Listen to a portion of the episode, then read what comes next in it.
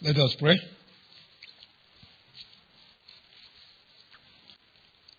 Our most eternal and everlasting Father, we are thankful for your grace and your mercy, thankful for the privilege that you have given us to assemble together this evening to study a portion of your word. We recognize that the human mind is not capable of understanding anything that is spiritual apart from the ministry of the Holy Spirit. So it's a request that the Holy Spirit will provide us the concentration that we need to hear precisely what you have for us this evening. This is a request in Christ's name. Amen. Exodus chapter 17, verses 1 through 7 that we have been studying.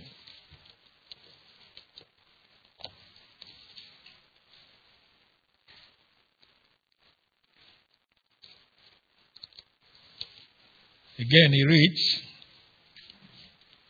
The whole Israelite community set out from the desert of Sin, traveling from place to place as the Lord commanded. They camped at Rephidim, but there was no water for the people to drink.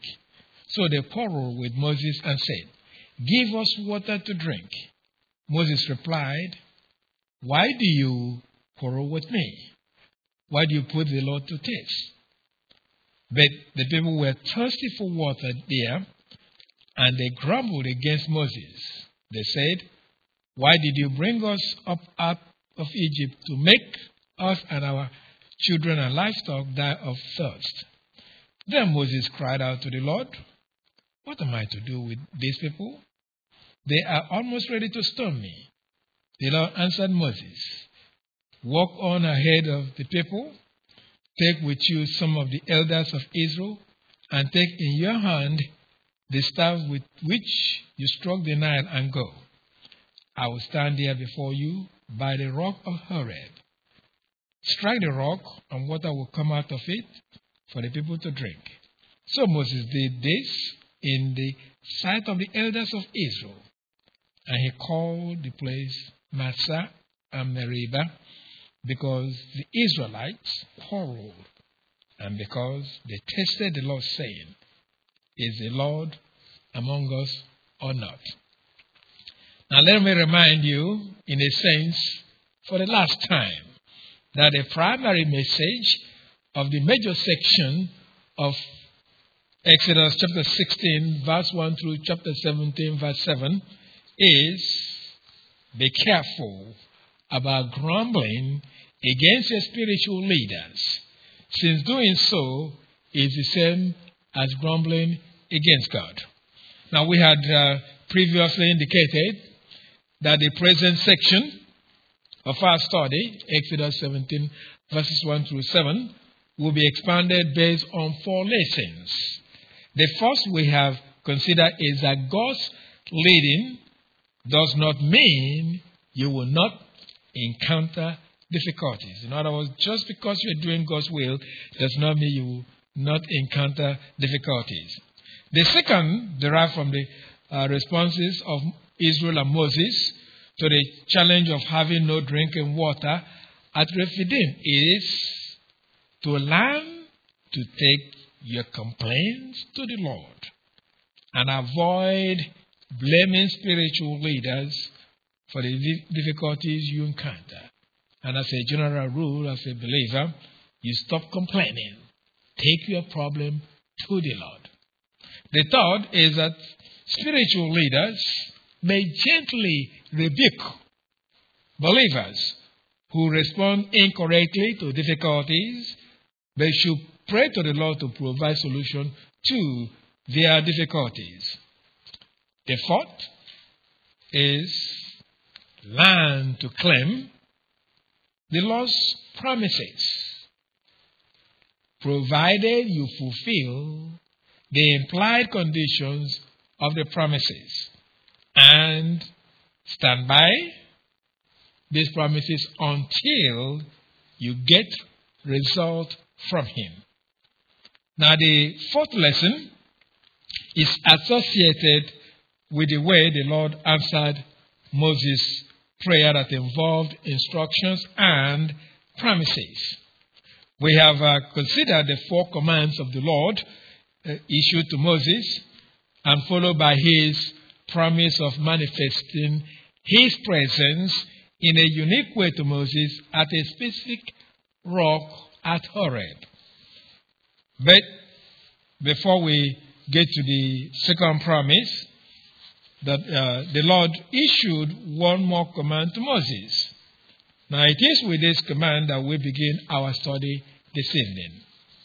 The next command the Lord issued to Moses concerned the action he should take once he gets to the rock at Horeb. Now, the, this command is given in Exodus 17, verse 6. Again, it says, Strike the rock. Now, the word strike here is uh, translated from a Hebrew word that may mean to kill. To kill. As in the declaration of Cain regarding his life as he complained to God after he pronounced judgment upon him, according to Genesis chapter 4, verse 15.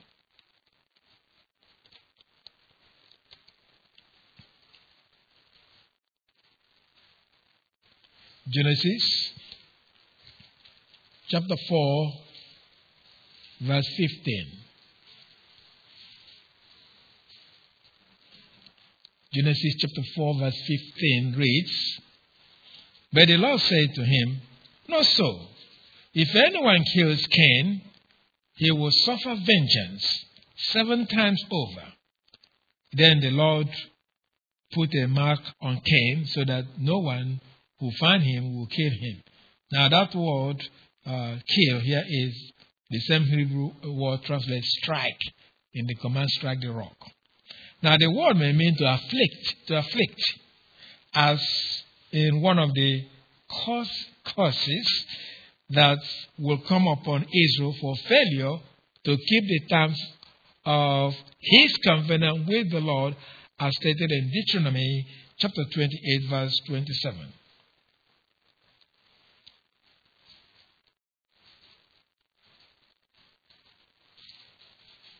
The Lord promised, I mean, there are several curses that uh, are given in that chapter, of, of, as well as blessings.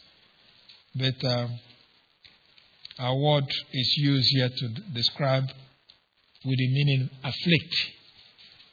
In Exodus 28 27 reads, The Lord will afflict you with the boils of Egypt, and with tumors, festering sores, and the itch from which you cannot be cured. Now, the Hebrew word may mean to defeat, to defeat, as it is used in Israel's defeat of their enemies, as stated in Joshua chapter 10, verse 10. Joshua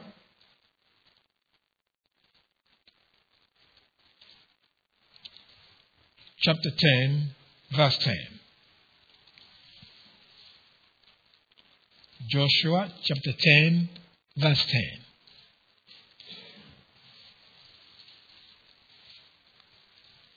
He reads,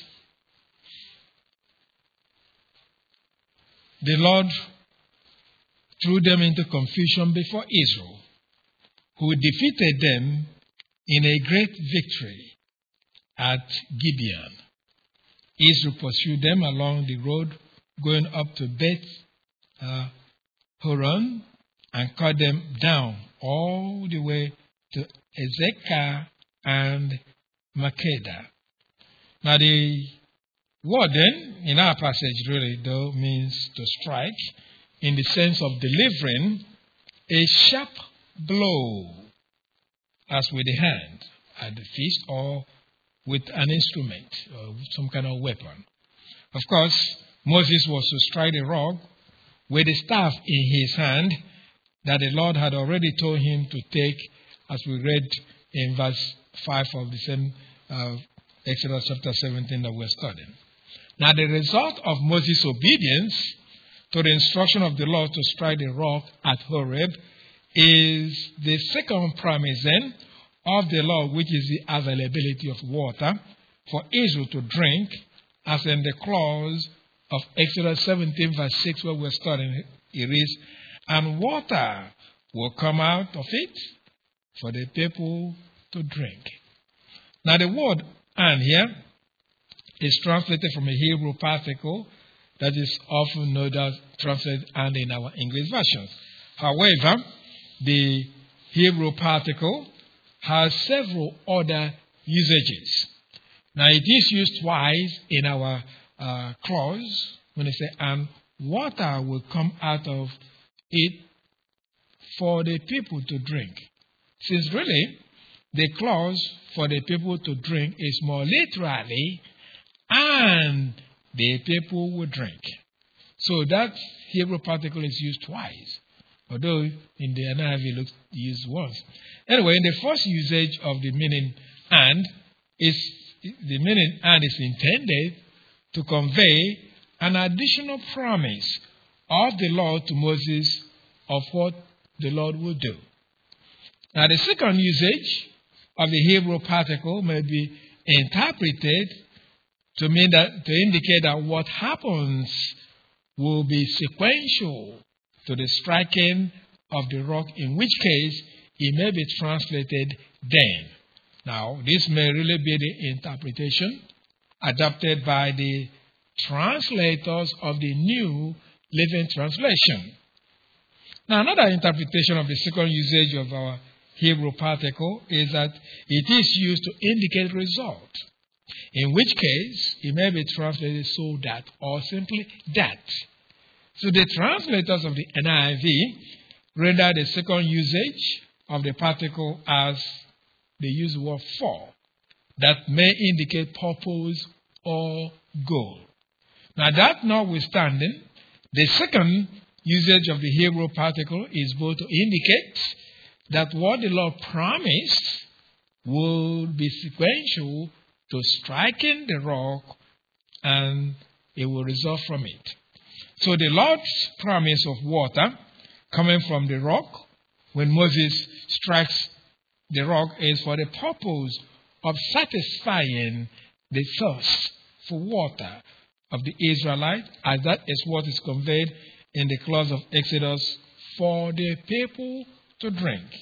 For the people to drink. In verse 6, there it says, for the people to drink.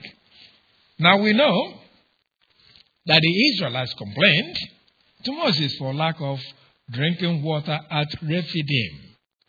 But the Lord promised Moses to provide drinking water a short distance from Rephidim, since the rock that is to be struck is at Horeb or at Sinai. Thus, then, the promise of the Lord to Moses of water coming out of uh, the rock when struck is a promise to satisfy the thirst of the Israelites. Now, our God, in His goodness and in His kindness, ensured that Israel's thirst for water was satisfied. Now, actually, we can say that the promise of the Lord to Moses about satisfying Israel's thirst extends beyond humans that he created, of course, but also to the animals he created. See, Israel left Egypt with their livestock, so they also will be thirsty for water. Hence, when the Lord provided water to Israel, he also provided for their livestock, demonstrating the truth that God cares for his creation. For after all, his plan extends to animals as evident in his provision for them, as we read in Psalm 104, verse 14. Psalm 104, verse 14.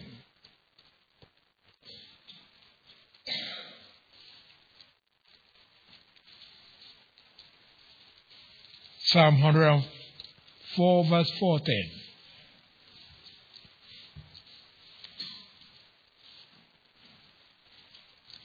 It is, He makes grass grow for the cattle and plants for man to cultivate, bringing forth food from the earth. So He provides for animals, and for humans. So, anyway, the Israelites, because of their situation, they now realize that their God was not going to let them go without satisfying their thirst. God, in His goodness, provides for the needs of His people. So when Samson was thirsty for water after his victory over the Philistines, the Lord provided him water to satisfy his thirst when he prayed to the Lord, as we read in Judges chapter 5, verses 18 and uh, 19.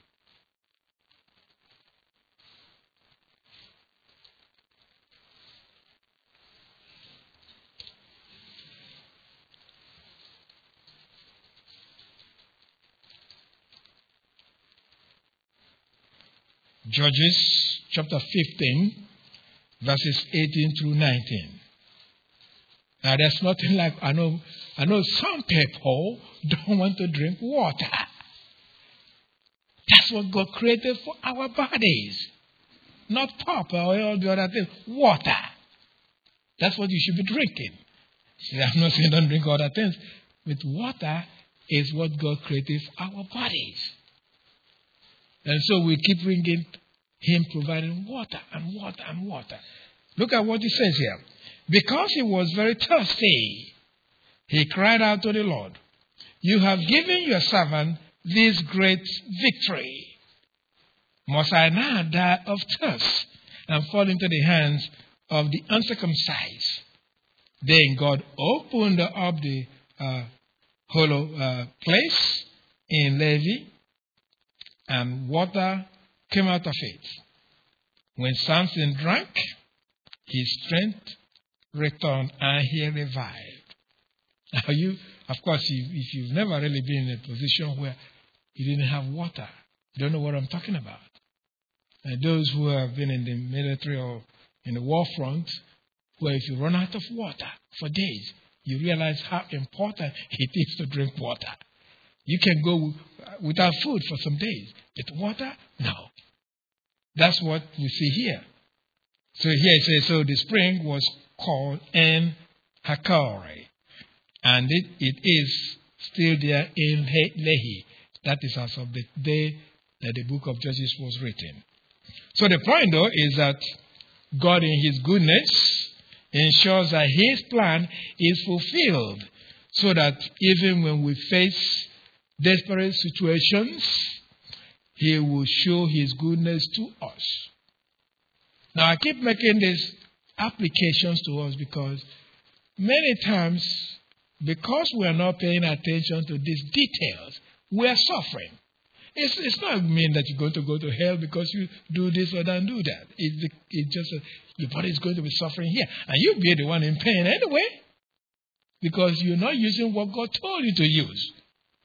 And He's not going to uh, do anything about it because He's given instruction about his provisions for us, and we keep rejecting it. That's our business. Anyway, it says when. So that is the thing that uh, we do see that God will continue to provide water for the one who is thirsty. Now that was also demonstrated when Hagar and Ishmael ran out of water, so that Hagar thought that her son would die out of thirst. But God came to their rescue, according to Genesis chapter 21, verse 19.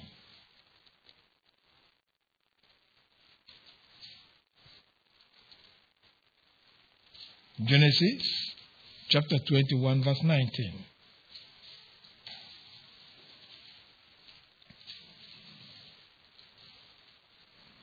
Genesis chapter 21, verse 19. It is. Then God opened her eyes and she saw a well of water. So she went and filled the skin with water and gave the boy a drink. So, in any case, the promise of the Lord to Moses about providing Israel water to drink should remind us that the Lord deals with more than our physical need or thirst. More than that.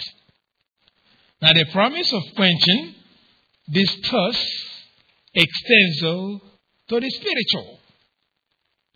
In other words, the Lord Jesus promised that those who are thirsty in the sense of being in spiritual need will find satisfaction in Him because He will give them eternal life, as He stated during His interaction with the Samaritan woman, as we read in John chapter 4, verse 14.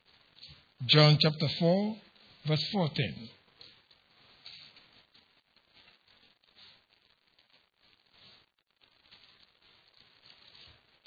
John chapter 4, verse 14.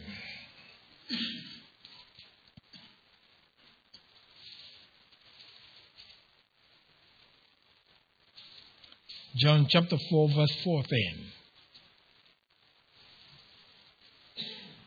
This is what the Lord says, but whoever drinks the water I will give him will never thirst.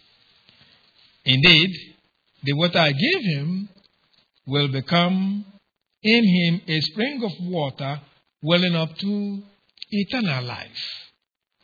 Now, the promise of the Lord, Jesus, that whoever drinks the water he provides will never thirst. is a promise that he will give eternal life so that those who have it through faith in Jesus Christ will never lack what it takes to be joyous or to be satisfied in the eternal state. There it begins here.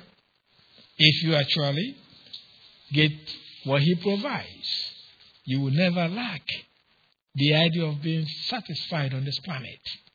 It's not doesn't mean you're going to have everything you need on this planet. No. But one of the things that you will continuously have is this sense of satisfaction. No matter what you have, you'll be satisfied. But if you don't have this provision, this feeling of the spiritual thirst, you can have everything the world can give you, and you'll never be satisfied. You keep looking for more. Keep looking for more. Because you don't have the water that the Lord gives. In other words, your thirst in the spiritual sense has not been quenched. Now, the promise of the Lord Jesus that is concerned with thirst, in a spiritual sense, extends then to the blessing of those who thirst for righteousness, as we read in what he promised in his Sermon on Mount on the Mount in Matthew chapter 5, verse 6. Matthew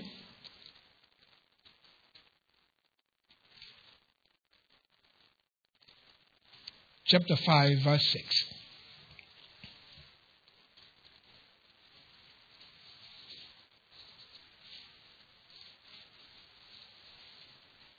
Matthew chapter 5, verse 6.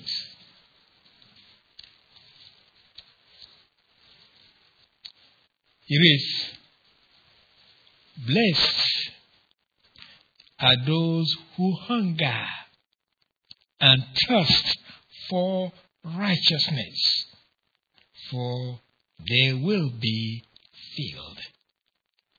Now, the one who hungers and thirsts for righteousness is the believer who desires the purity of life and all that pleases God.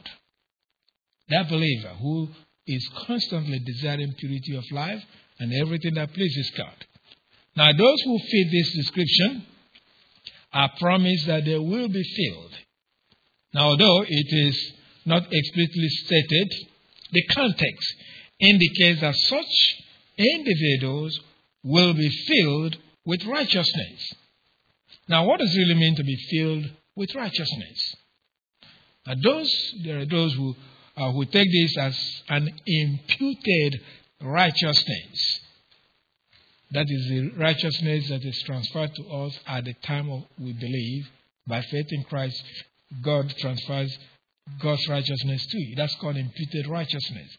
There are those who take it that, way, and so to them, uh, they, they look at this righteousness as that imputed righteousness, that is, that they, as uh, they see as the believers, uh, they refer to that immediate forgiveness of sin, and then, then the imputation of the righteousness of God to that person. Well, while the doctrine is correct, that is not what is meant here. Simply put, it means that God is going to produce that which pleases Him in the believer. In other words, if you thirst for righteousness, if you are really, I'm not talking about pretending, if you're actually thirsting for it, God is going to ensure that He enables you to please Him. That's what we're saying. So, this is really a way then to state that uh, the believer who desires righteousness will be provided with the means to attain this. Now, this means, or, or the means provided, or, or is really indeed the Holy Spirit, of course, and the Word of God. Hence, then, to be filled with righteousness is another way of saying that the believer will have the fullness of the Spirit to produce the character of Christ in that person. For true righteousness can only be the result of the filling of the Holy Spirit. So, this promise indicates that those who seek to live for Christ are guaranteed that they will do so. If you indeed truly seek to live to please the Lord, you will do so because He's going to provide you the power to do so. So, if I may put it in another way, a believer who desires to live Christ like will indeed be able to do so if, he, if that person follows the instruction of the Word of God. So the point is that as the Lord promised Moses that he would satisfy the physical thirst of Israel, he also promised to satisfy the spiritual thirst of his children who seek him. So be that as it may, the fourth lesson that we're considering then is this. Learn to claim the Lord's promises provided you fulfill the implied conditions of the promises and stand by them. Stand by those promises. Don't waver until you get results from Him, from God. Now, this lesson then indicates that we cannot, what this lesson means is that we cannot boldly claim any promise of God without meeting a condition or conditions attached to the specific promise. See, in effect, if a promise requires obeying a given instruction, then we should not confidently claim the promise without fulfilling the attached condition. Now, this is what, this is really because God often attaches a condition or conditions to a given promise. Say, for example, the promise of blessing of Israel in a physical sense is premised on obedience to his word, as we read in Deuteronomy chapter 11, verses 13 through 15.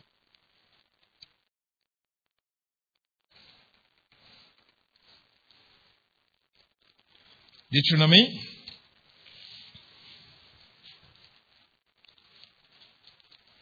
chapter 11, verses 13 through 15.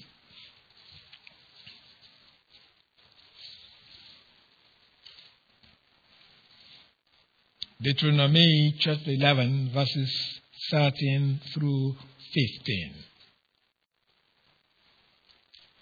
Read verse 11, read so. If that's a condition.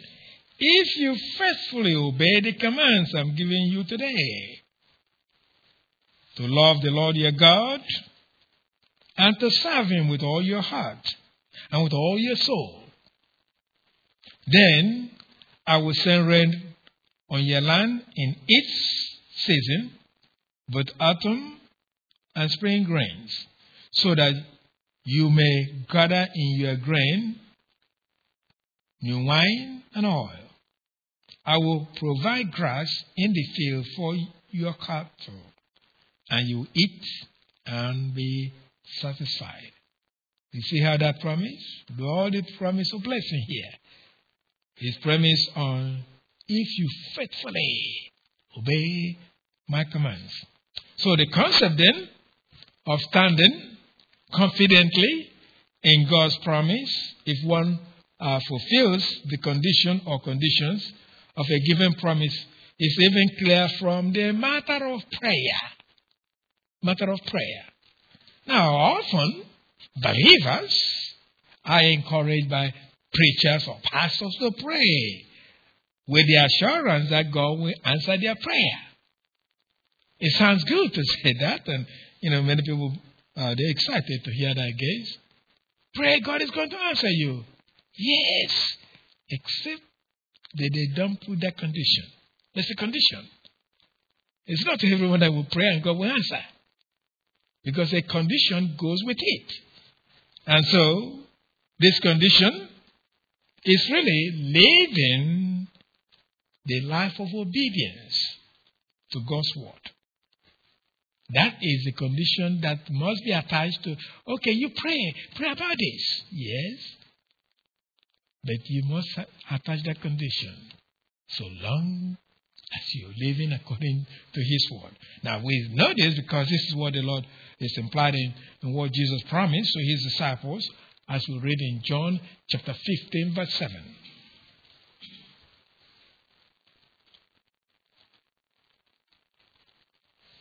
John chapter 15, verse 7.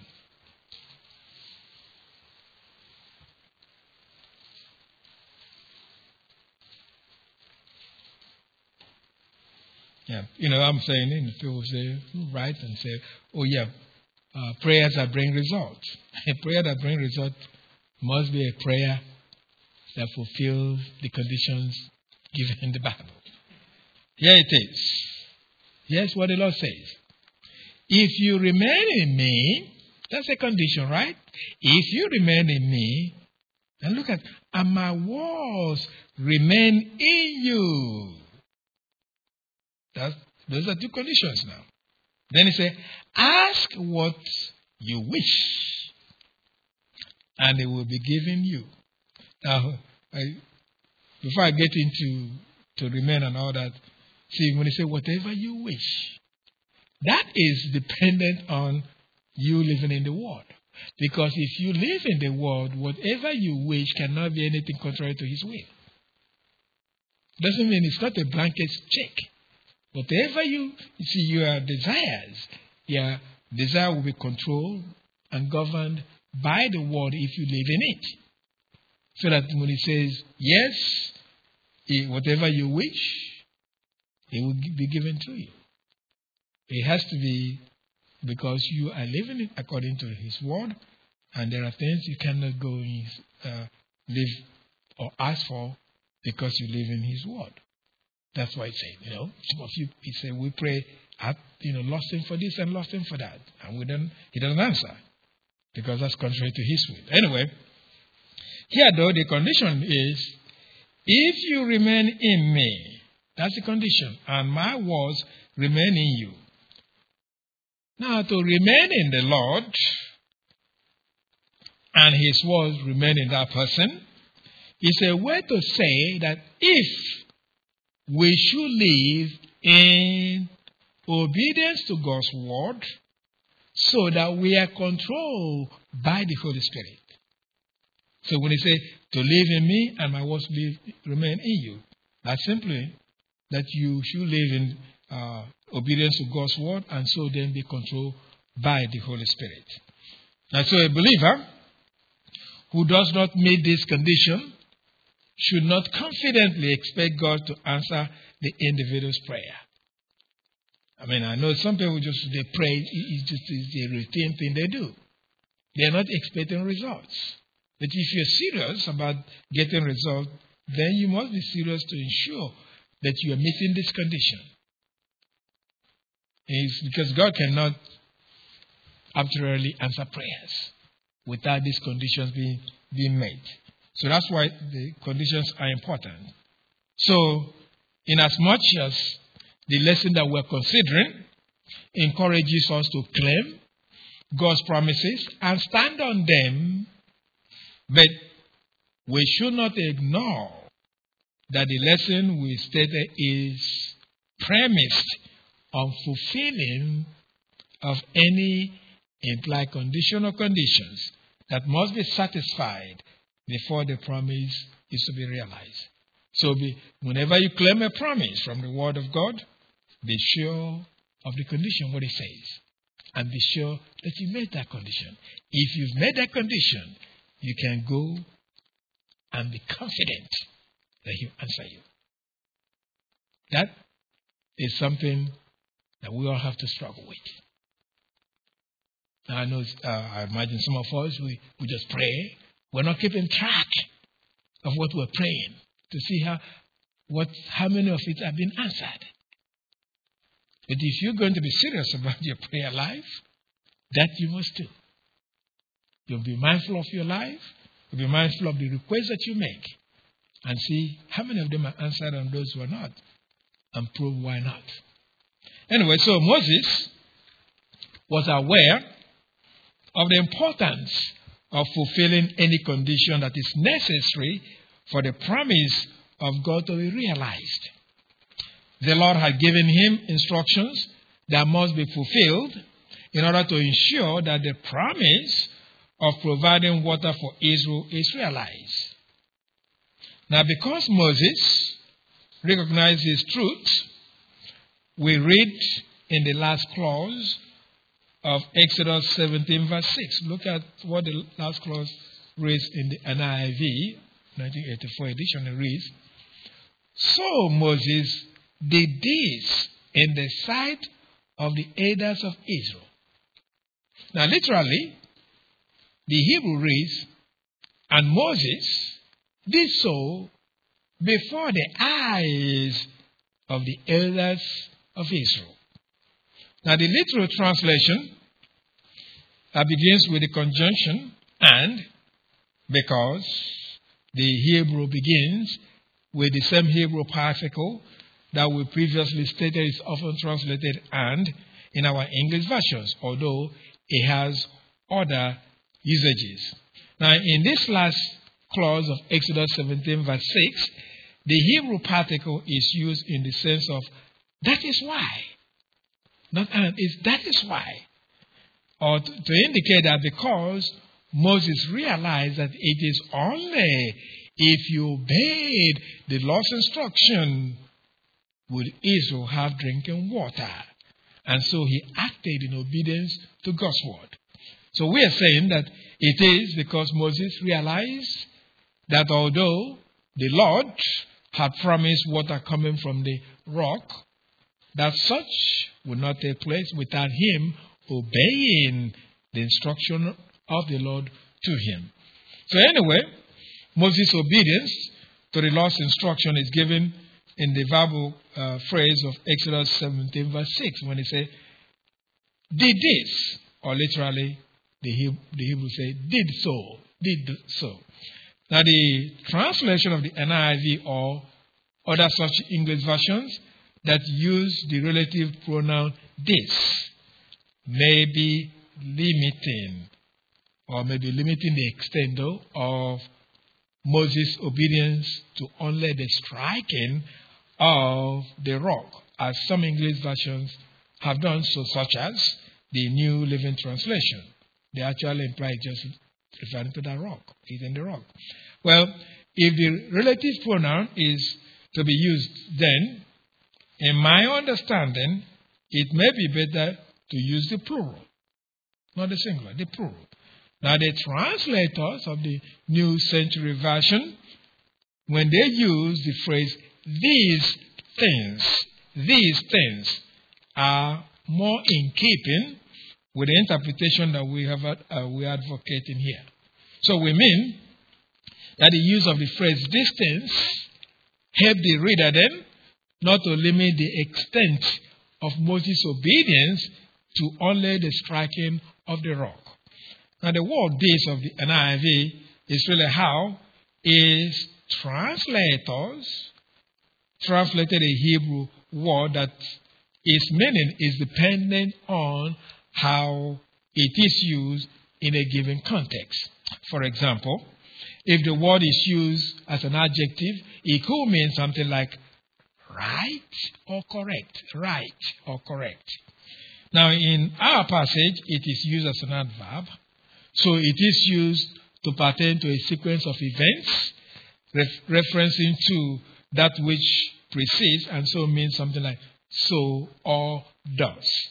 Hence, majority of our English versions translated the Hebrew word with the meaning so, so. Now, the meaning of so enables us uh, not to limit the obedience of Moses to just the last instruction Moses received from the Lord.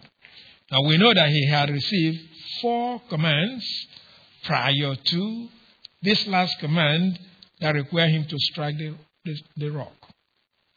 Now, if Moses did not obey the previous commands he received, he would not have been in a position to strike the rock. I mean, if he did not present himself to Israel to choose some elders, and if he did not continue to the location the Lord instructed him, he would not have carried out the last instruction of striking the rock. Thus, then, the verbal phrase of the NIV, of the NIV that reads, did this, should better than be translated, did so. So that so here refers to all the commands that God had given to him, not just the last one of striking the rock. So, in any case, the verbal phrase of the NIV, did this or did so, refers then to Moses obeying the various instructions the Lord gave him regarding the complaint of the Israelites about lack of water at Rephidim. Now we mean that Moses appeared before Israel and led the way to Mount Sinai with his staff in his hand after he had selected the elders to be by his side as he traveled to where the Lord instructed. He struck the rock with his staff so that water poured out from the rock uh, at uh, Horeb for Israel to drink. Now, Moses' obedience to all the Lord's instructions occurred in the presence of the Israelites, since all of them traveled with him.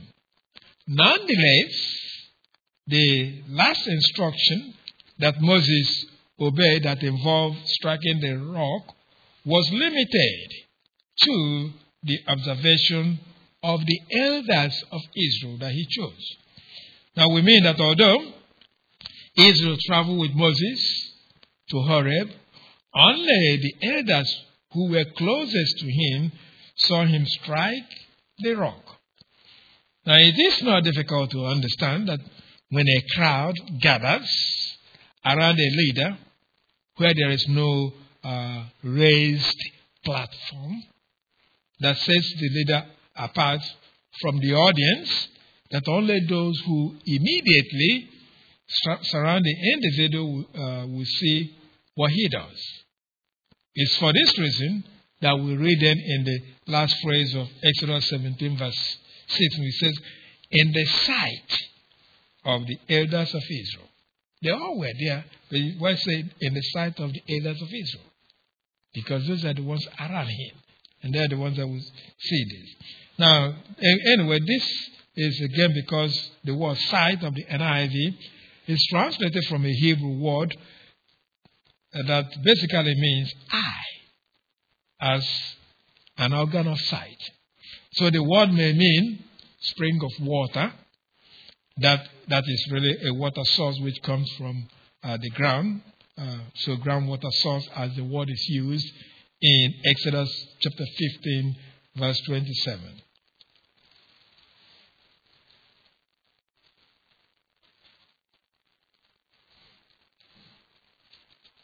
Exodus chapter 15, verse 27.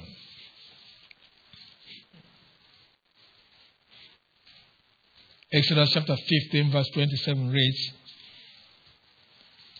Then they came to Elim, where they, there were 12 springs and seven, 70 palm trees, and they camped there near the water. Now, this aside, the Hebrew expression that literally uh, means before the eyes of, that's what the literal Hebrew reads, before the eyes of, could be translated then in the presence of or in full view of. In full view of.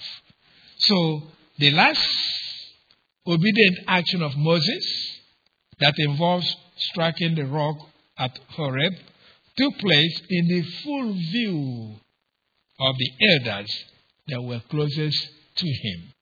So the point is that, that there were many eyewitnesses to Moses' striking of the rock at Horeb that resulted in the miraculous provisions of drinking water for Israel. Now, be that as it may, the Lord provided water miraculously from the rock at Horeb. Now, Moses, so Moses uh, gave two names to the place of the miracle.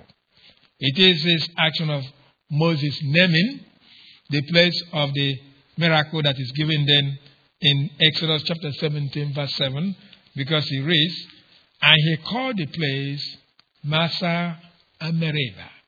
Massah and. Now, the word Massah is translated from a, a Hebrew word with three meanings. The word may mean trial or test. Trial or test. As the word is used by Moses, as he, as he, uh, as he rehearsed God's dealing with Israel in the desert as part of his farewell uh, address to them, or some say his last sermons, as recorded in Deuteronomy chapter 7, verse 19.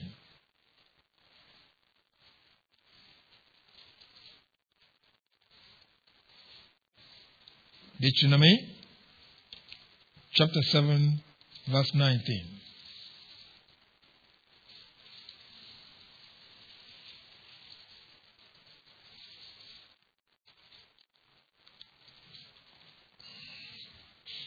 It is,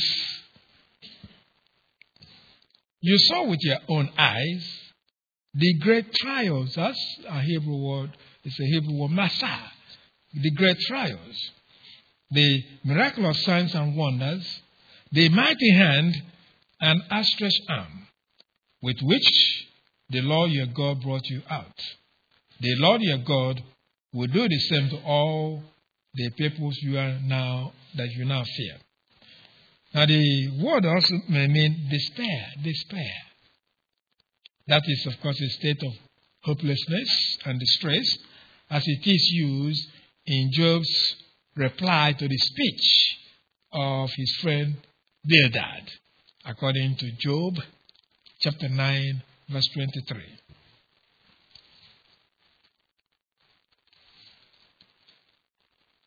Job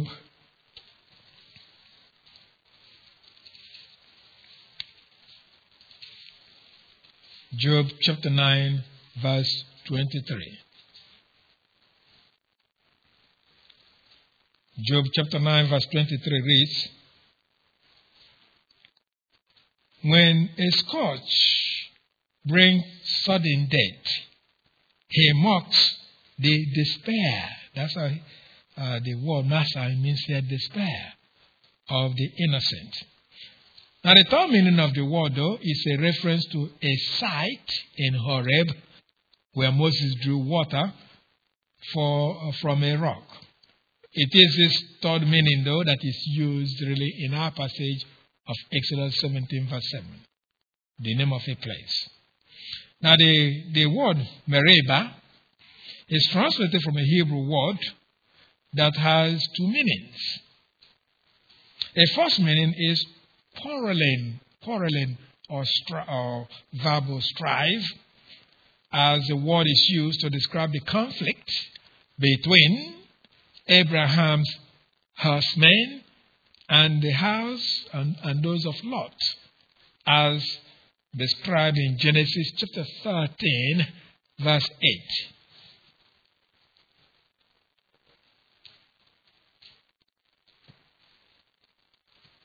Genesis chapter 13, verse 8.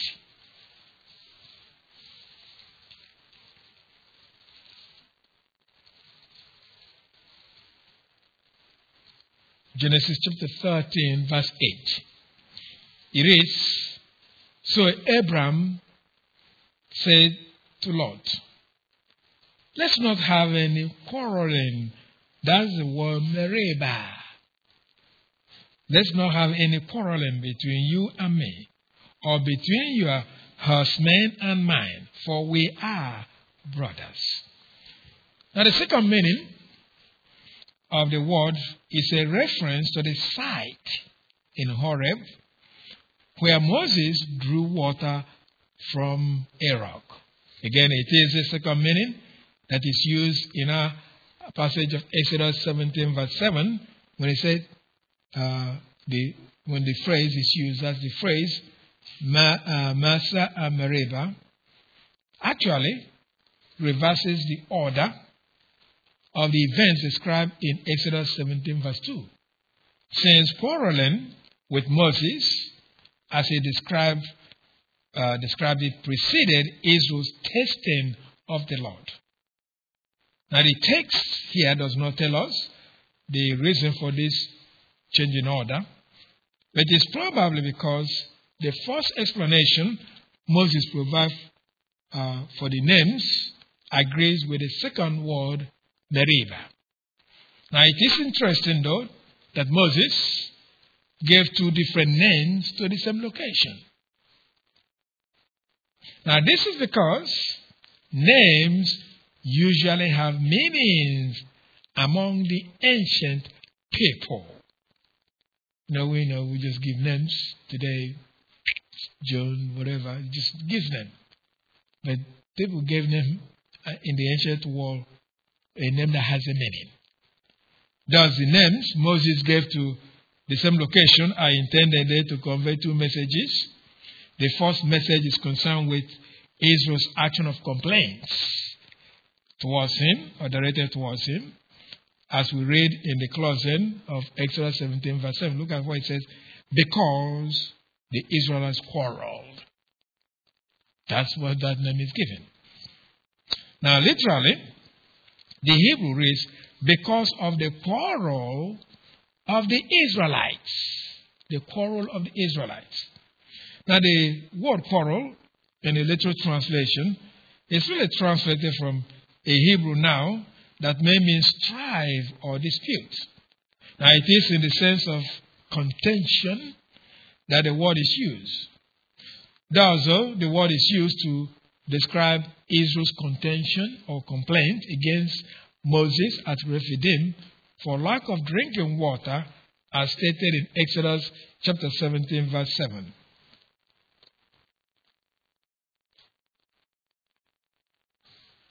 So, Exodus chapter 17, verse 2, sorry. Exodus chapter 17, verse 2. Exodus chapter 17, verse 2 reads, so they quarreled with Moses and said, Give us water to drink. Moses replied, Why do you quarrel with me? Why do you put the law to the test? Now, the second message, conveyed with the second name Moses gave to the, the site in Horeb, where the Lord provided water miraculously to Israel, is to remind Israel that they tested the Lord, as we read in Exodus 17, verse 7, where he said, Because they tested the Lord. Now, literally, the Hebrew reads, because of their testing Yahweh. Because of their testing Yahweh. To convey then that the Hebrew uses a verbal noun or an infinitive.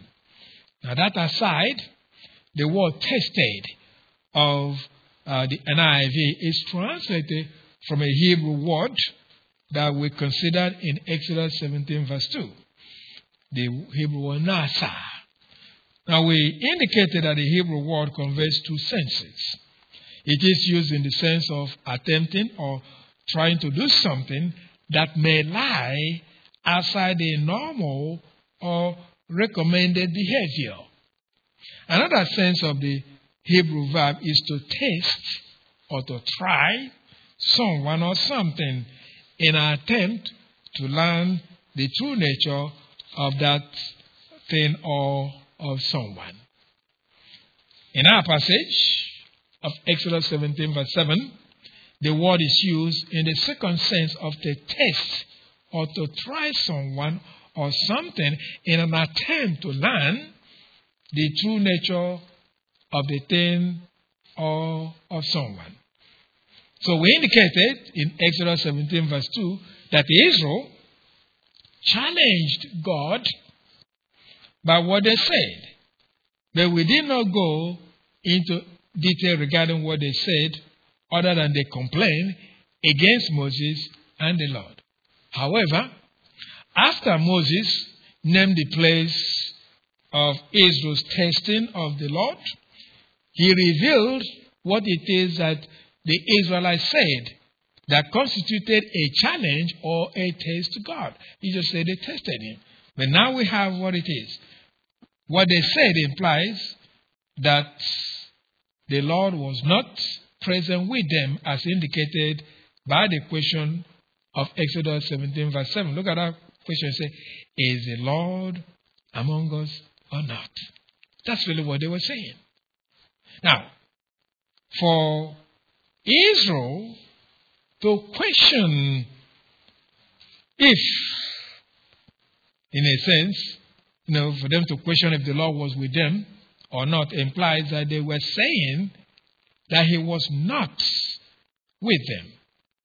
So, to me, what an insult to the Lord, or what a total display of unbelief.